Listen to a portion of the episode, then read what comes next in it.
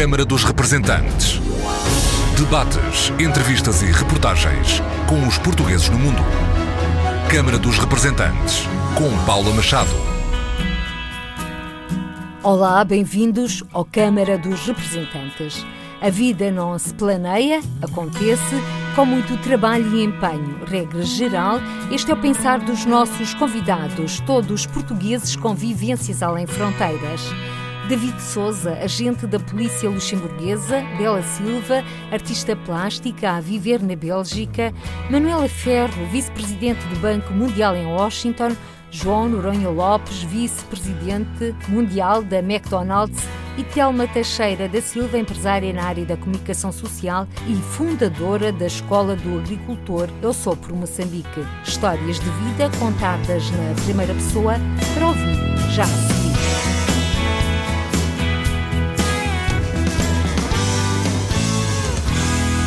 David Souza foi até hoje o único polícia de Europa a ser distinguido pelo Parlamento Europeu. Filho de emigrantes, David Souza recebeu no ano passado o Prémio Cidadão Europeu do Ano. Nasceu em Differdange, no Luxemburgo, e já o dissemos, é filho de imigrantes naturais de Bustelo, Chaves, onde o avô foi guarda fiscal.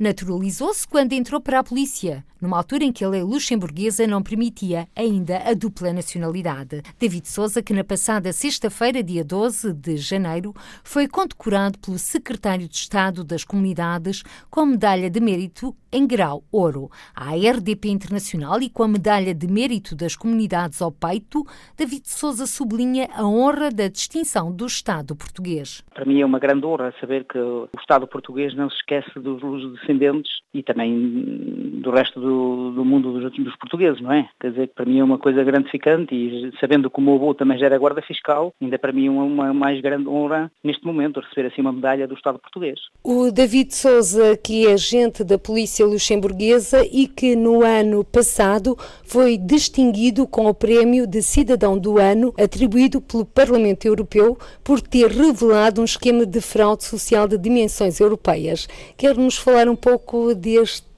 desmantelamento desta sua ação? Não posso ir muito no assunto porque, infelizmente, ainda o caso não está encerrado e por isso não posso divulgar, como você sabe, como polícia não posso divulgar todo, não é? Mas a verdade é que também foi com muito orgulho que recebeu esta distinção do Parlamento Europeu. Sim, claro que fui o primeiro, como a senhora sabe, fui o primeiro, o primeiro polícia, aliás, em toda a Europa, a ser o primeiro a receber um, um tal mérito. Mas esta distinção teve por base também a sua participação David Souza em missões na Bósnia, Geórgia e Itália. Sim, exatamente. Estive, uma vez estive seis meses como um crime advisor na Bósnia, foi em 2006. Depois estive também em 2010 e 2011, estive um ano na Geórgia. Depois tornei novamente em 2013 e 2014 mais um outro ano na Geórgia. E agora, recentemente, fui no mês de agosto, estive dois meses para a organização da Frontex também a trabalhar na, na Itália. Foram quase três anos já do meu serviço já fora do país, não é? representar o Luxemburgo e a Polícia Grande do Cal. Tem representado, neste caso, o Luxemburgo, o David Souza, que é filho de pais portugueses, naturais exatamente. de Bustelo. Sim, exatamente. Isso é corretamente. Mas já nasceu no Luxemburgo? Sim, os meus, meus, pais emigraram nos anos 70, vieram para Luxemburgo, procurado uma melhor vida, não é? E uh, pronto, eu nasci cá no Luxemburgo e fiz cá alguns estudos. Fiz também os estudos na escola portuguesa, fiz no nono ano, porque naquela altura não havia mais para poder fazer o décimo segundo, não é? Senão ainda tinha continuado a escola portuguesa. E obviamente depois entrei para a função da polícia, porque pronto, era já uma coisa já de família, como o meu avô também já era, e tenho tios e tenho primos que também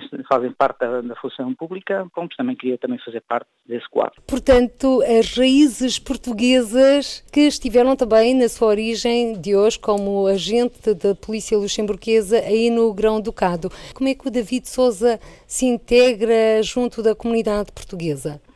Entrego-me bem, por, exemplo, eh, eu acho que faço o meu trabalho normalmente e uh, na comunidade portuguesa sinto-me, como já disse, sinto-me português e sinto-me também luxemburguês, não é? Obviamente também quando tem comunidade portuguesa, portugueses que ainda vieram recentemente de Portugal ou que precisam de ajuda e às vezes vêm à esquadra, também lhe ajudo-os quando percebo que eles não sabem falar a língua cá do país, por exemplo, o francês ou o luxemburguês e sabem só falar o português, também, também ajudo essas pessoas também e falo, obviamente, que aqui utilizo o meu português para ajudar essas pessoas também e ficam satisfeitas de saberem que têm um polícia português que o pode ajudar. E por falar em português e por falar na língua portuguesa, o David Souza sente que é uma mais-valia para si dominar também a língua portuguesa a par do luxemburguês e do francês? Sim, claro, porque a língua portuguesa, como a senhora sabe, é falada em vários países do mundo, não é?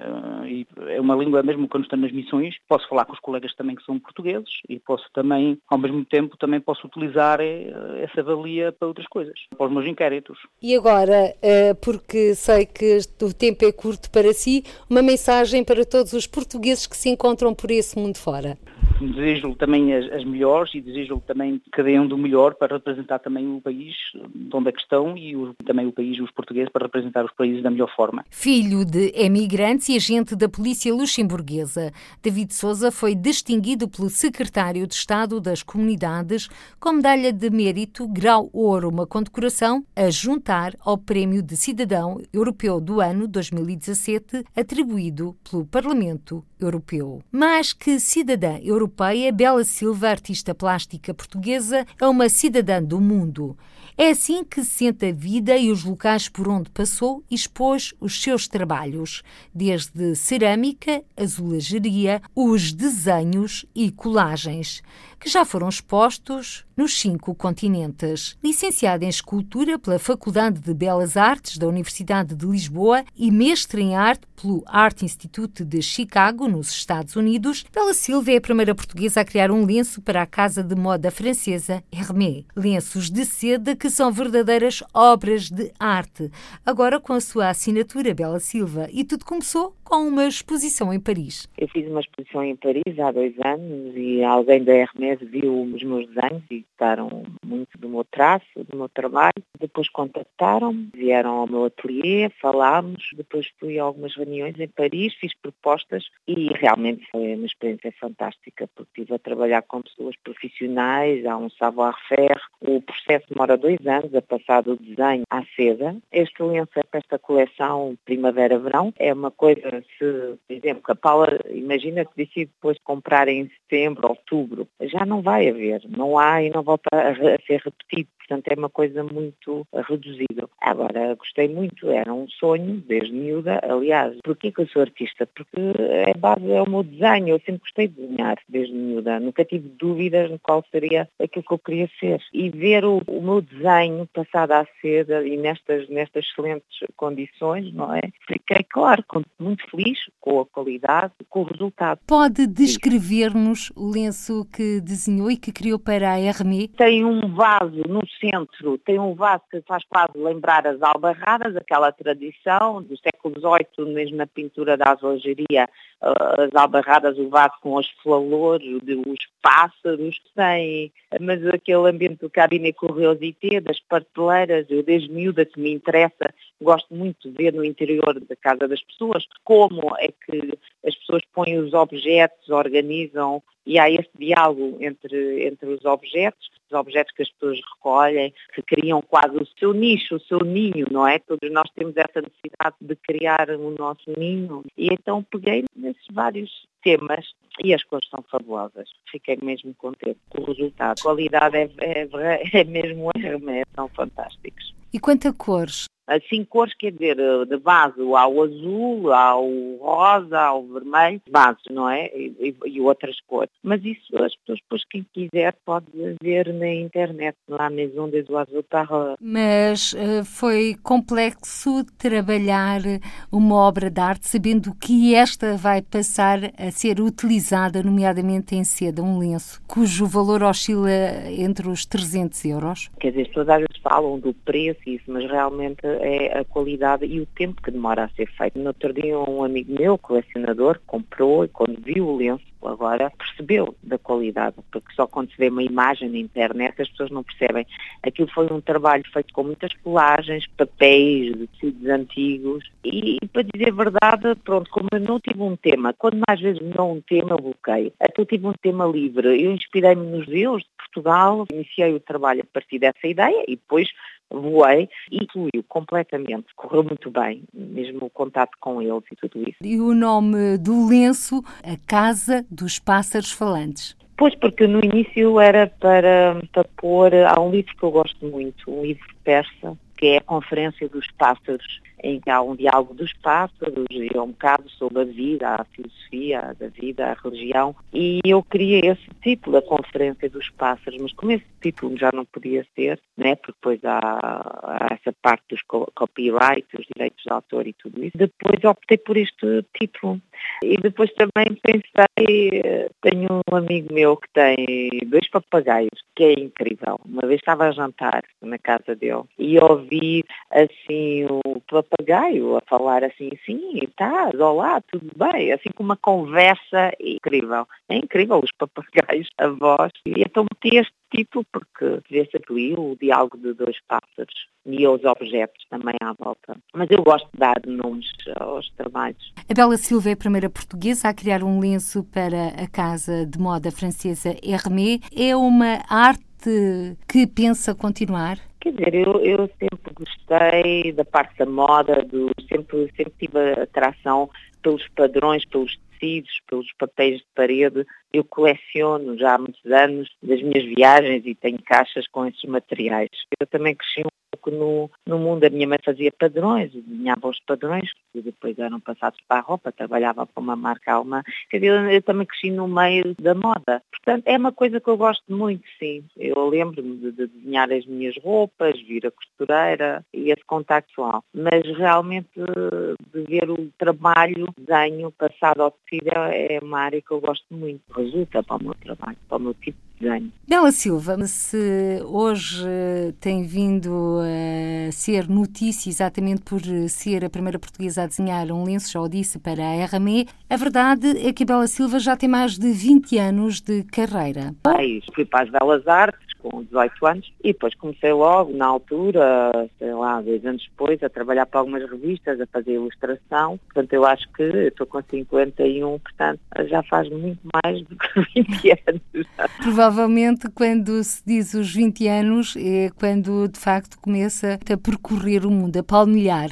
Tem obras expostas em vários cantos do mundo. De todas as que tem expostas uh, e das exposições individuais que realizou, houve alguma que foi mais marcante? Quer dizer, tudo acabou por marcar. A vivência na América foi importante. Lá estudei no Arte Instituto, que é uma escola excelente, onde passou grandes artistas, Jorge O'Keeffe uh, e outros. Lá trabalhava também a arte pública com jovens, que é uma área que eu também gosto, posso trabalhar com crianças, pela arte, e conheci pessoas que ainda hoje em dia são meus amigos, e antigamente nós não tínhamos internet nem nada, portanto foram contactos que mantiveram para a vida.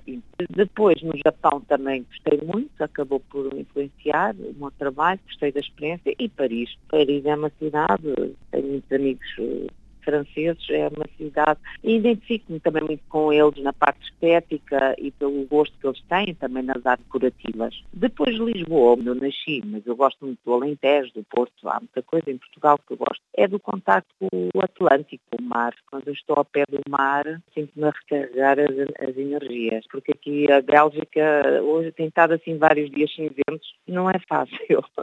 O cinzento dos céus da Bélgica a contrastar com o azul dos seus uh, portugueses, que tão bem conhece. E é esta luminosidade que, no fundo, a inspira para criar desde cerâmica a desenhos em diferentes materiais. No entanto, Bela Silva é catalogada como ceramista portuguesa. De onde vem esse catalogar quando tem uma panóplia tão diversificada de trabalhos? Eu pensei que na altura, quando eu fiz as Belas Artes, o meu professor foi o Jorge Vieira, que é um escultor conhecido pelas suas esculturas em terracota, e na altura eu trabalhava o barro, não é? E havia o interesse nos colegas na escola por uma arte mais conceptual. E eu interessava muito mais pelas artes decorativas. E lembro que em Portugal, nos anos 50, também foi com o convite a vários artistas estrangeiros, que até tiveram também fábricas de cerâmica em Portugal, houve um interesse pela cerâmica. Na altura, depois isso acabou por cair no esquecimento, mais tarde, e penso depois como eu comecei a trabalhar com o barro dentro, nessa época, não é? Quando eu era estudante e as pessoas não se interessavam. Nessa altura não havia um interesse pela cerâmica. Até por isso acho que me puseram esse, esse cunho, mas realmente lá fora dizem sempre que não entendem porque é que me põem esse punho. Mas pronto, querem pôr, ponham, eu estou concentrada a fazer o meu trabalho, dá-me tanto gozo fazer um padrão para um colã, como um desenho, como uma escultura. Pronto, é a criatividade, depois é encontrar os materiais que proporcionam a concretização dessa ideia. Pegando nas suas palavras, também lhe deu muita satisfação a criação de painéis para os jardins do Sakai City Cultural Hall no Japão. Isso foi porque eu fui convidada para ir ao Japão para dar uh, uns workshops de azulejaria e depois isso surgiu, esse projeto de Casa do Testado lá. Na altura até fui convidada para fazer uma residência de cerâmica e eles uh, têm condições fantásticas, mas só que na altura não podia, porque o meu filho era muito pequeno e não podia realmente estar ausente tanto tempo. Mas eh, eu gostei, gostei e inspirou-me muito. Olha, também os tecidos são fantásticos o que eles têm. Portanto, acabou por me inspirar bastante e tenho saudades tenho de ver se volto lá. Para matar saudades, essa palavra tão típica portuguesa, esse sentimento. Mas para matar saudades de Lisboa, vai inaugurar no próximo dia 2 de fevereiro uma exposição na Galeria Alecrim. O que é que podemos ver nesta mostra? Eu chamei esta exposição o Tango dos Nossos Amores, o Tango de Nos Amor. Vai ser uma exposição só com desenhos e com a técnica das colagens. Não vai haver escultura nesta, nesta exposição e depois não quer dizer muito mais, não é? Pois quem quiser e ver. Fica aqui desde já o convite. Já realizou outras exposições individuais eh, em diferentes partes do mundo. Sentiu o apoio dos portugueses que vivem nesses mesmos países? Não, até tem sido mais as próprias pessoas. Eu sei lá, estava em Chicago, vivo em Chicago e em Nova Iorque, nunca tive muito em contato com a comunidade portuguesa. Portanto, acabou por ser mais as pessoas desses países. Ou mesmo agora em Paris, quando fiz a exposição, por ser portuguesa não tenho que estar em contato com a comunidade portuguesa. Não tem acontecido, não. Os meus amigos eram estrangeiros, o meu companheiro também era estrangeiro, pronto. Bela. Silva, sente-se uma cidadã do mundo? Sim, não tenho muito esse, esse sentimento de ser portuguesa. Ou... Aliás, eu em miúda punha uma alcunha da espanhola. Portanto, eu sempre senti um bocadinho eh, estrangeira no meu próprio país.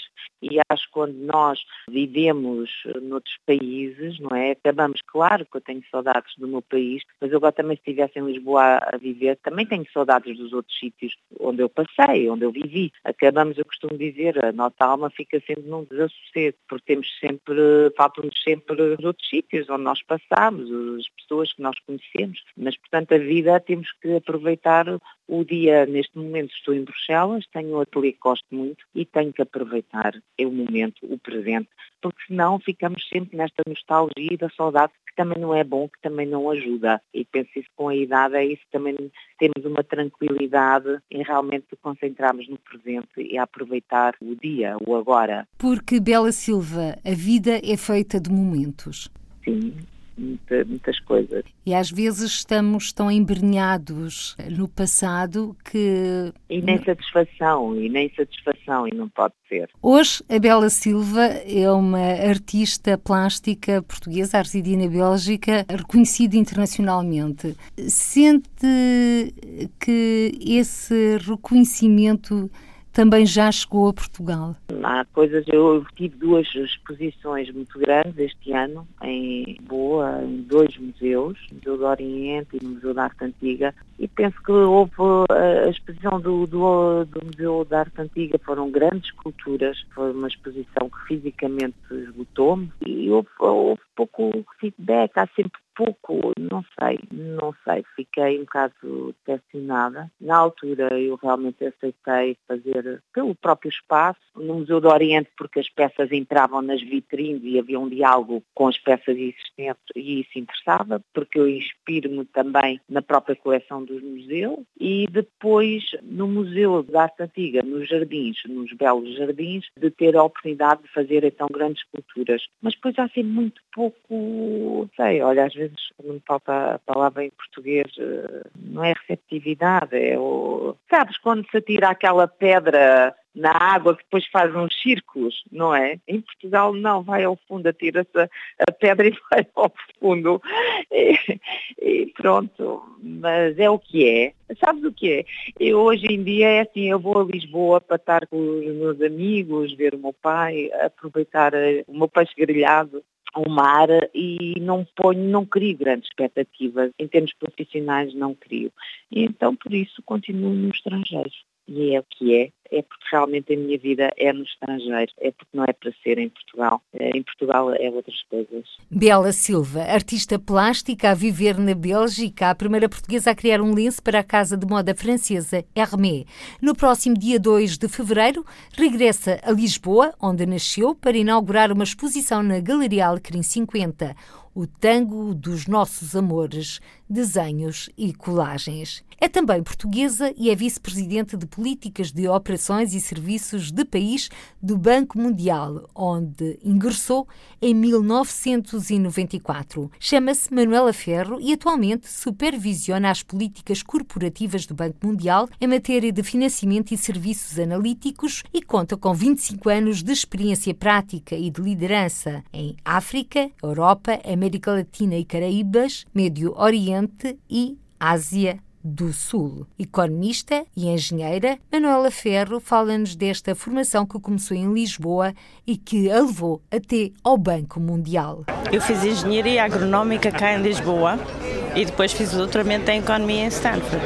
E hoje, doutora Manuela Ferro? Trabalho no Banco Mundial, sou vice-presidente de operações. Como é que é trabalhar então nesta área do Banco Mundial, gestora de operações? O que é que está em cima da mesa? Bem, o que fazemos é uh, projetos de desenvolvimento pelo mundo inteiro. Uh, fazemos à volta de empréstimos de 50 bilhões de dólares uh, todos os anos e temos à volta de 270 bilhões em implementação em cada ano. Trabalhamos no mundo inteiro, desde da África, a América Latina, a Europa, o centro da Europa também, o Médio Oriente e a Ásia. E trabalhamos com todos os setores, desde os setores sociais, de educação, saúde, eh, proteção social, mas também infraestrutura de base, energia, transportes, tudo isso. E como é que é feita a seleção dos projetos a beneficiar dessas ajudas? Nós temos dois uh, setores, uma parte de, do Banco Mundial financia projetos do setor privado. A outra parte financia setores eh, públicos eh, e, portanto, são os próprios governos desses países que propõem eh, e solicitam financiamento ao Banco Mundial.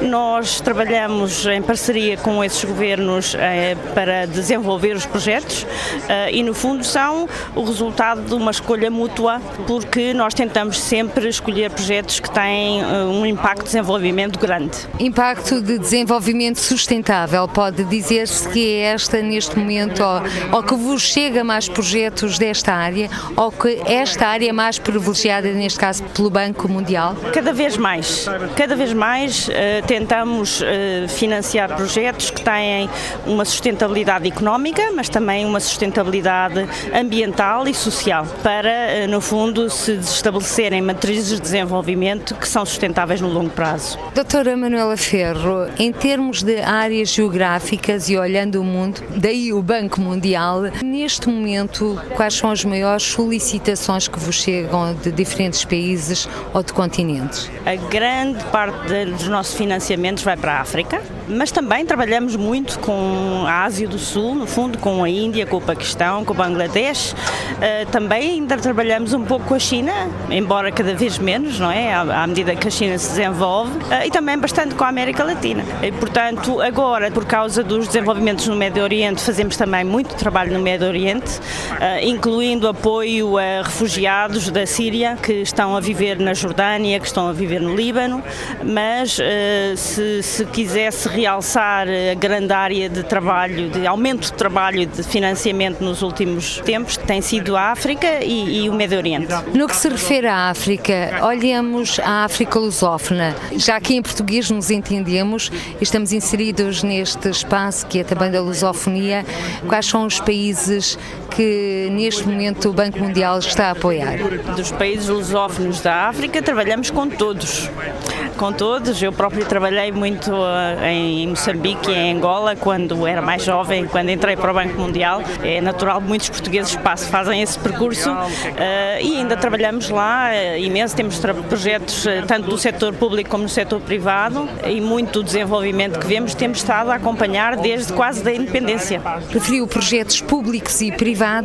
Quais são as áreas neste momento que estão a ser mais apoiadas? Dado que muitos desses países ainda têm necessidades de desenvolvimento muito fortes. Temos imenso trabalho na área da educação, na área da saúde, na área da proteção social e depois também uh, infraestruturas básicas, água, esgotos, uh, energia, transportes. Uh, essas são, sobretudo, as áreas principais e depois também algum apoio ao setor privado para que haja um desenvolvimento económico que ofereça trabalho às populações que, que precisam. Doutora Manuela Ferro referiu que Angola e Moçambique foram os países com os quais trabalhou de imediato quando entrou para o Banco Mundial. Como foi essa experiência e em que ano estávamos? Em que altura estávamos eh, no desenvolvimento desses países? Olha, eu trabalhei nesses países já foi em 95, 95 a 99.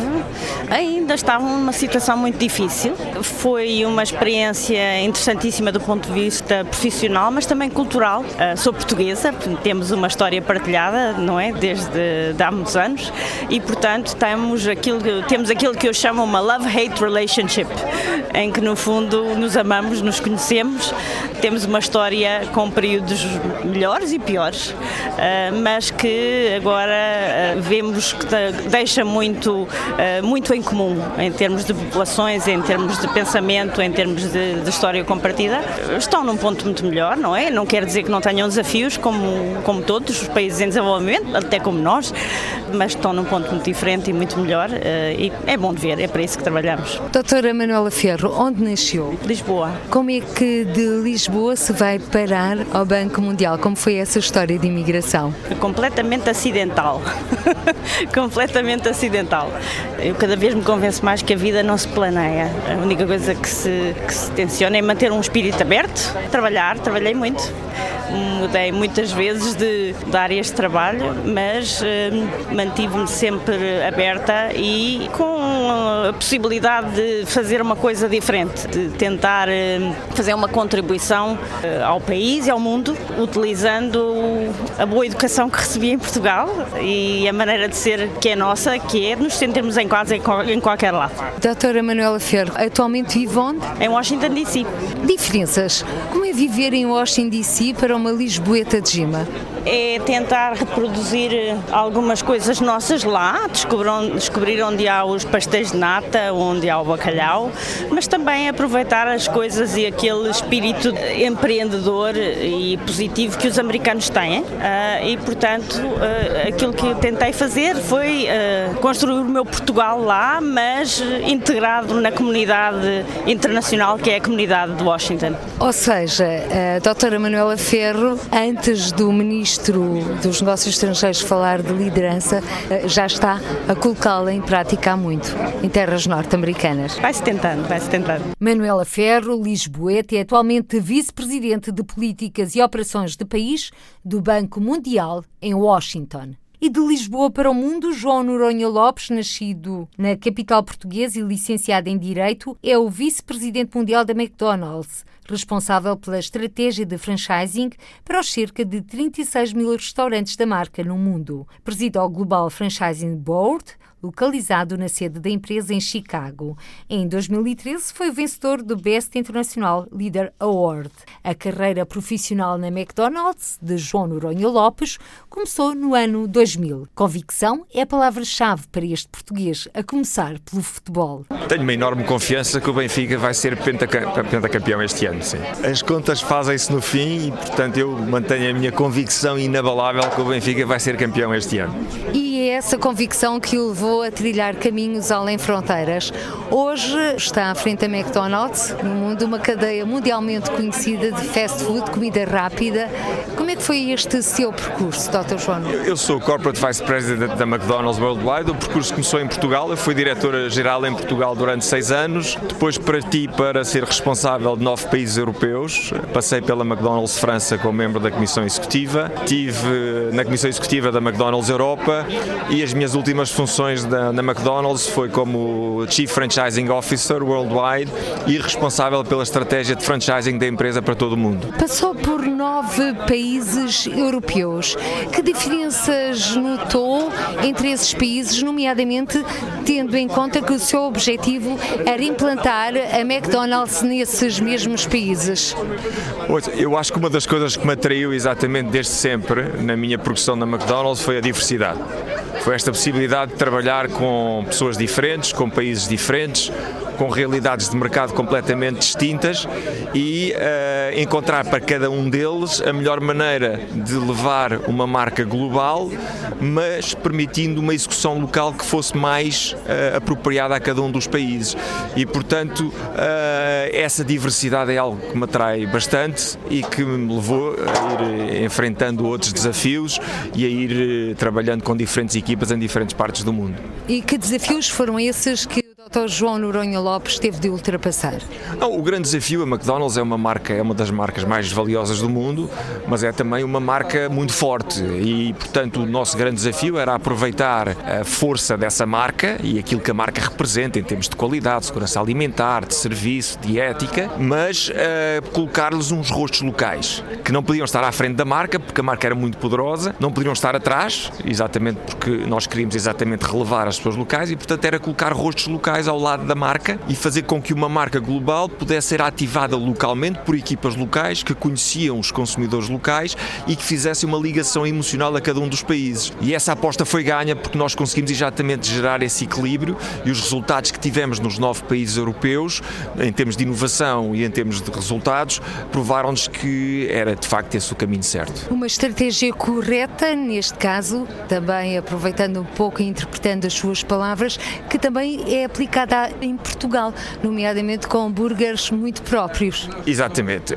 nós, aliás, fomos pioneiros em Portugal quando lançámos o café expresso em chávena de porcelana, porque era a maneira como os portugueses queriam beber. Quando lançámos as sopas, fomos o primeiro país do mundo a ter as sopas no menu uh, e hoje em dia continuamos a ter num, como um produto permanente, vendendo cerca de 2 milhões de sopas por ano fabricadas por, por fabricantes portugueses e continuamos com a evolução da, a nível de comida. Hoje temos as, as, as Mac Bifanas, que são também um produto português, e portanto tudo isso é exatamente a nossa preocupação em ter o equilíbrio entre a força da marca, em ter o Big Mac, que será o nosso produto símbolo para sempre, mas ter produtos portugueses que equilibrem e que nos aproximem também daquilo que são os gostos locais. Dr. João Noronha Lopes, quando entrou na McDonald's, foi em Portugal, depois partiu para a aventura para outras partes do mundo. Neste momento vive onde? Neste momento estou de volta a Portugal, vivo em Portugal. E é por aqui que vai ficar ou nunca se sabe? É, não, não, nunca se sabe, mas eu, uma das grandes vantagens da que nós chamamos da mobilidade digital é a possibilidade de nós, com os novos meios tecnológicos, podermos trabalhar a partir de qualquer sítio e, portanto, eu, eh, enquanto Chief Franchising Officer, tinha uma equipa em Chicago que me reportava, mas que uh, eu poderia comunicar e com quem acertava as estratégias a partir de Lisboa, tendo que estar apenas 10 dias em Chicago. Quando fui responsável pelo supply chain na Europa, tinha quatro, os meus reportes diretos estavam em Frankfurt, em Londres, em Paris e em Viena e eu uh, estava em Paris. E, portanto, uh, de facto, esta, esta flexibilidade que nos é dada pelas novas tecnologias permite-nos praticamente viver em qualquer lado e ter um trabalho de equipa com pessoas que estão no, noutros sítios. Falou de mobilidade digital, mas também podemos falar de um mundo cada vez mais global em que não se fala de imigração, mas de mobilidade. Nesta sua história de mobilidade por esses países que há pouco referiu, quer-nos contar algum episódio que o tenha marcado nesta sua carreira à frente da McDonald's? Algum dia pensou que iria ocupar este cargo, o cargo que ocupa hoje? Eh, francamente, não. Uh, foi um percurso muito rápido. Eu entrei para a McDonald's como advogado interno da empresa e como responsável pela parte jurídica para o sul da Europa e ao fim de 18 meses era diretor-geral. Portanto, foi um percurso muito rápido. Eu, ao fim de seis meses, percebi o que é que queria, percebi que não queria, não queria mais ser advogado e a gestão era o meu futuro. E a partir daí, como lhe disse, a McDonald's cria inúmeras oportunidades de crescimento. Eu gosto da empresa, gosto da filosofia, gosto da cultura e a empresa foi-me sempre dando oportunidades de crescer em várias funções completamente diferentes e que me foram recompensando do ponto de vista pessoal e do ponto de vista profissional até hoje. E agora voltando também ainda à McDonald's, disse que lhe proporcionava várias experiências, também gosta da comida que é servida? Com certeza, claro que gosto. Ainda nestas suas vivências eh, como advogado e tendo em conta que a vida é uma surpresa e às vezes nos leva por caminhos inesperados, como é que consegue retratar esta sua vida uh, na McDonald's e agora à frente desta cadeia alimentar mundialmente conhecida? Em duas palavras, uh, entusiasmante e muito recompensadora. Eu, todos os cargos que desempenhei, filo com muito entusiasmo e com muito gosto por aquilo que estava a fazer e sinto-me recompensado por uma longa carreira numa empresa que me deu inúmeras oportunidades. Sinto-me recompensado pelo facto de ter trabalhado com grandes equipas, com muitos portugueses, inclusivamente com imenso talento. Eu posso lhe dizer que na última reunião que nós tivemos de quadros superiores da McDonald's, havia quase, quase 5% das pessoas que estavam na sala eram portugueses, quando a McDonald's Portugal representa eh, cerca de 0,1% dos resultados globais. E, portanto, deu-me imenso gosto ser o primeiro. Outros, com a sua qualidade e o seu enorme talento, seguiram. E hoje em dia temos uma representatividade portuguesa ao nível do senior management da McDonald's muito mais proporcional do que a importância que o país tem dentro do grupo, o que é uma, um reconhecimento do enorme talento dos portugueses. E agora, pelo talento e pela sua carreira, participa neste Conselho da Diáspora.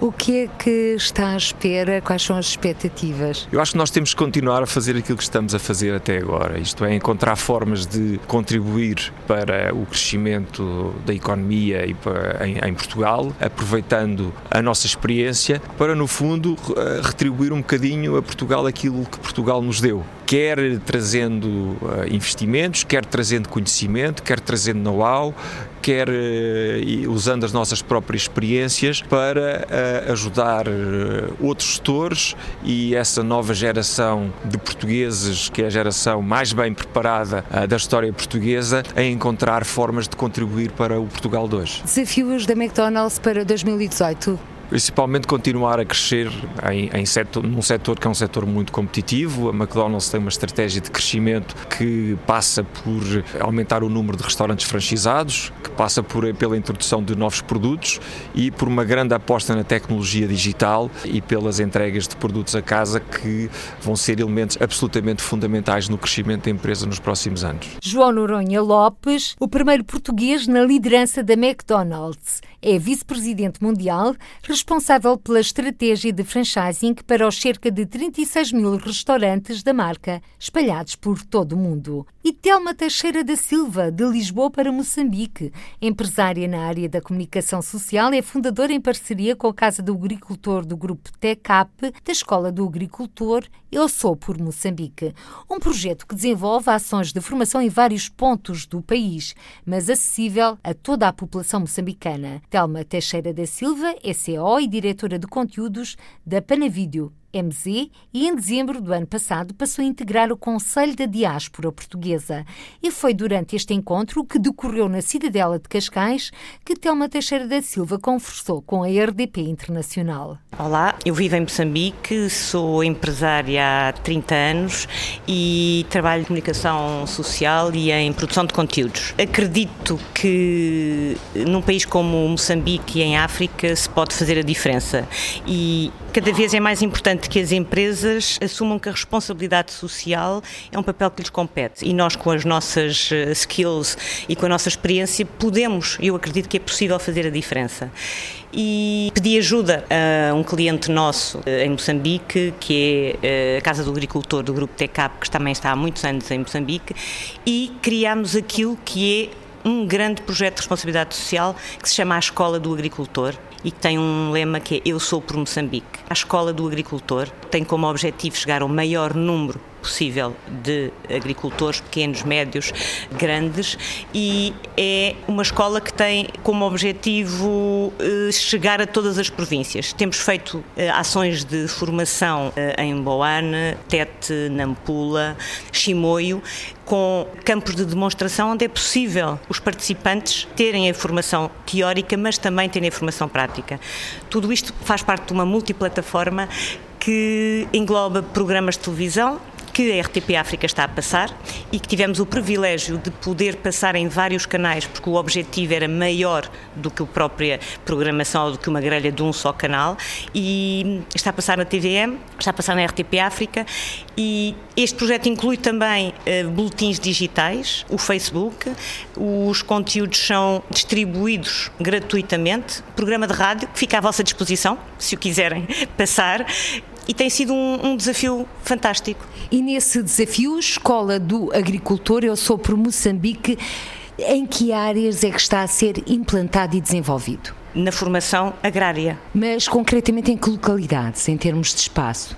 Não, as ações objetivas já foram feitas em Boane, em Chimoio, em Tete e em Nampula. Ações em sala com campos de demonstração. Mas depois esses conteúdos que são dados na formação são transportados para conteúdos de rádio e televisão que com a disseminação e o público que chega é o público que assiste aos programas. Ou seja, é através da comunicação social que chega aos principais destinatários, que depois vão colocar esse projeto em prática, nomeadamente até junto das suas casas, nos seus terrenos. Sem dúvida, junto das suas machambas, junto da, da sua comunidade. Uh, Lembra-se de um programa que houve em Portugal durante muitos anos, que era TV Rural. Uma das componentes é, de facto, um programa de televisão, mas não só. Isto é uma multiplataforma. Portanto, se forem e se fizerem like na no Facebook Escola do Agricultor, Moçambique, eh, terão toda a informação e terão também a disponibilidade dos conteúdos. Este projeto nasceu dentro de outros projetos ou na sequência de outros projetos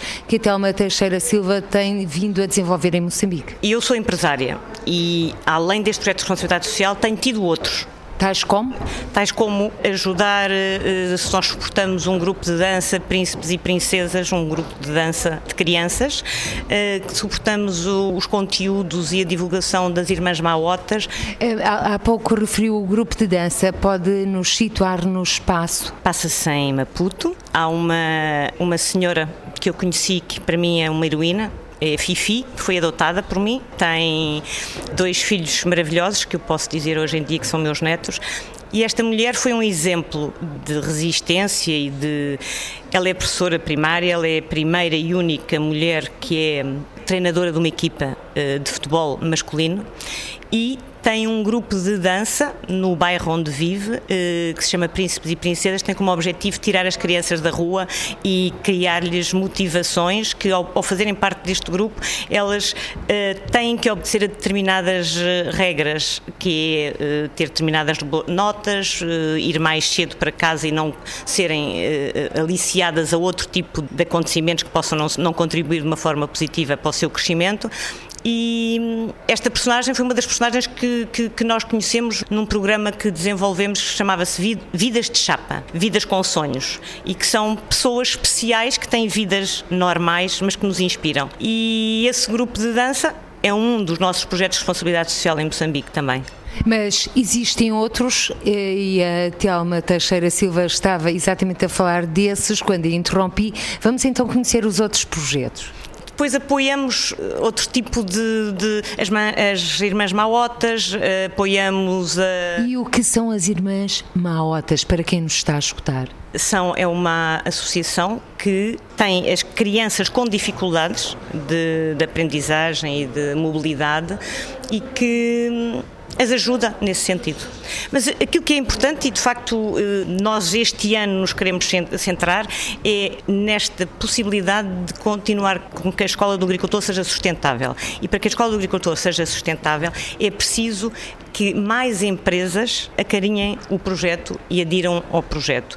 E há muitas formas de o fazer. Nós temos este projeto vai ter a auditoria da KPMG, para que não haja dúvida em relação àquilo que é o objetivo da ação e já tem eh, vários apoios de empresas que contribuem para a sua viabilidade. Portanto, isto também é um convite a que empresas, seja em Moçambique, seja, em, seja fora, possam assumir este como o seu projeto de responsabilidade social, se associem a nós e que isto seja uma, um grande movimento por Moçambique. E de que forma é que se podem associar ao vosso projeto, à Escola do Agricultor.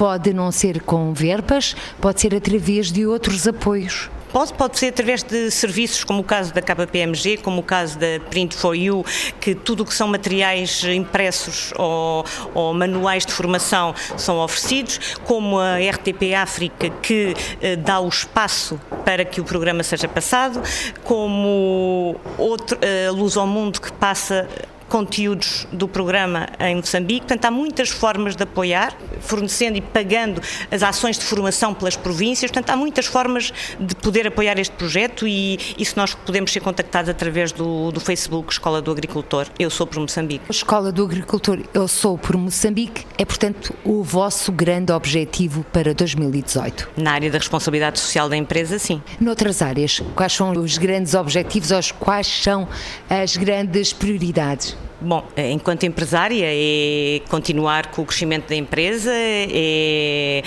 Quer apresentar-nos a sua empresa? Ainda tem estado sempre a falar na empresa.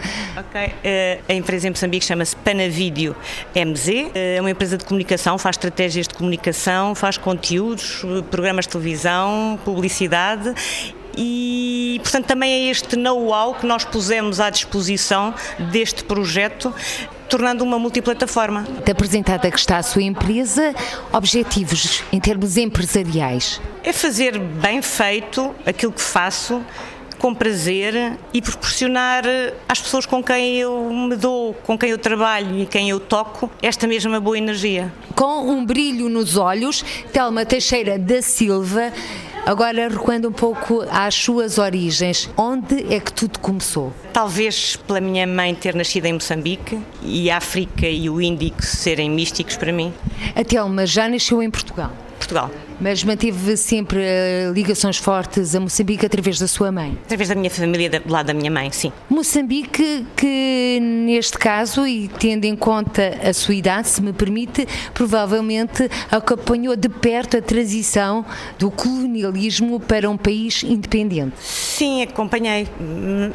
Eu acho que esse tema já foi tão falado e tão eh, talvez não, não, não me seja querido falar deste, deste tema. Então vamos falar do Moçambique de hoje, onde a Telma Teixeira da Silva vive, mais concretamente em Maputo. Moçambique é um país eh, maravilhoso, a todos os níveis, tem um potencial extraordinário, há muita coisa por fazer e é possível sentirmos úteis e é possível uh, criar projetos, é possível mobilizar e motivar uh, as pessoas e é um país que eu convido as pessoas a visitarem e a conhecerem. Mas muitas vezes as notícias que nos chegam de Moçambique não são propriamente muito apelativas, porque ainda existem conflitos. Onde é que não existem conflitos hoje em dia?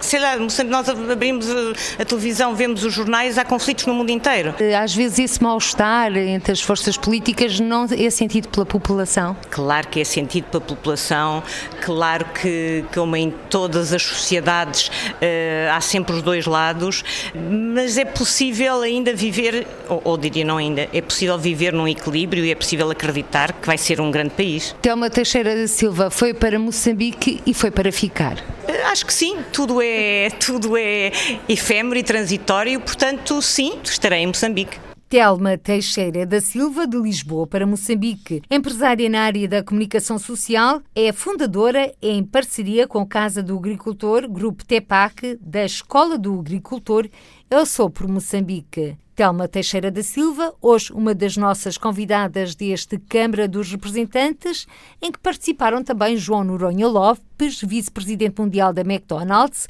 Manuela Ferro, vice-presidente de Políticas e Operações e Serviços de País do Banco Mundial, David Souza, filho de imigrantes de Bustelos, nascido no Luxemburgo e que foi até hoje o único polícia distinguido pelo Parlamento Europeu com o Prémio Cidadão do Ano 2017, e também a artista plástica Bela Silva, a residir na Bélgica. E por hoje ficamos por aqui nesta edição do Câmara dos Representantes. Até ao próximo encontro. Seja feliz. Câmara dos Representantes. Debates, entrevistas e reportagens com os portugueses no mundo. Câmara dos Representantes, com Paula Machado.